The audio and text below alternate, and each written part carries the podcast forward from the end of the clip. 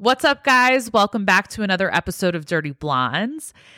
Today's episode is a very special episode to me because today marks the one year anniversary of the launch of Dirty Blondes. Well, technically, I'm a day early because I didn't want to release a late episode again, but that's besides the point.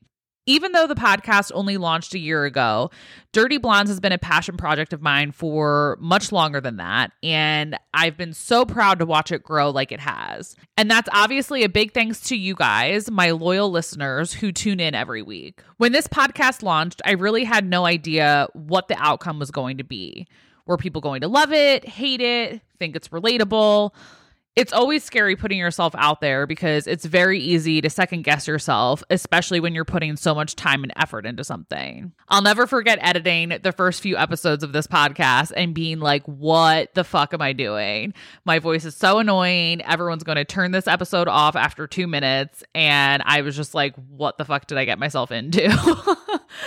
but I slowly started to watch the numbers grow and started hearing from you all more and more so I knew that I was on the right track, even though every week I still have no idea what the fuck I'm doing. I feel like I'm always doing shit on the fly. And obviously, as you know, I'm currently a one woman show.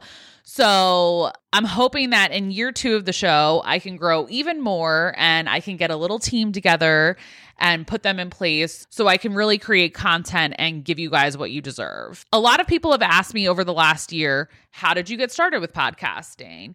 And I really don't have a deep answer for this. I've pretty much always been the single one in my group of friends and the only one who really uses dating apps religiously. So I would always share my dating horror stories with my friends and coworkers. And before podcasts were really a thing, my friends would joke to me saying that I needed to write a book with all my dating woes and experiences. But as we all know, I have the worst fucking ADD ever, and I can barely get through writing an email in one sitting, let alone writing a book. So I knew that would never work. So when I started listening to podcasts myself, when the industry started to blow up a little bit more, I thought that would be a much more feasible and current way to share my experiences because I knew that there were people out there who were having similar issues with dating and the people who weren't having similar issues could at least have a laugh at my expense because every person in my life has always been like, you have the worst fucking luck when it comes to dating. so I figured, why not just share it? Because I share everything anyway, obviously. So there's no filter on this mouth. But when the format of the show changed and I became a solo host, I'm not going to lie, I was definitely panicking for a couple weeks because when I had originally come up with the podcast, the goal was to always have a co host. I wanted it to be more of a comedy with casual conversation.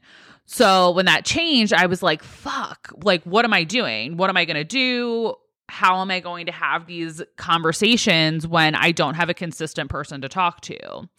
But somehow I navigated through it and changed up the format. And luckily, now all the top performing episodes are the solo ones that I've been doing. So I'm still working through the new solo format, but moving forward, I will be focusing on the educational and advice side of things.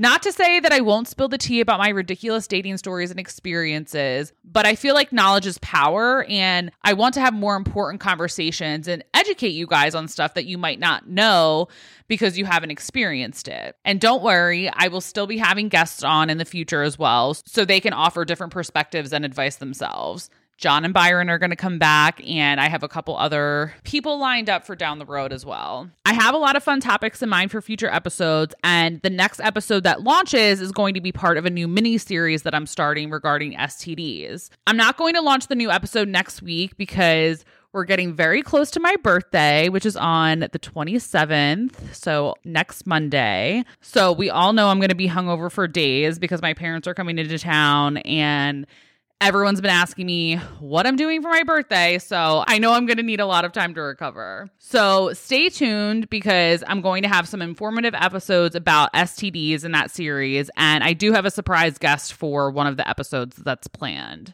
So, as an early birthday gift to me, please head over to the Apple Podcast app and rate me five stars. Share your favorite episodes with your friends. Check out the Dirty Blondes merch on my Etsy shop And please keep tuning in every week. Don't forget to follow me on Instagram, TikTok, and whatever other social platforms you like to use.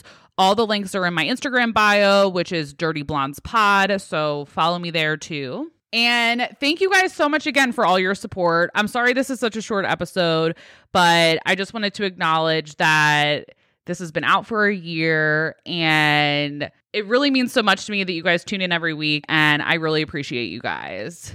All right, guys, have a great weekend. I'll see you in a couple weeks. I love you all. Bye.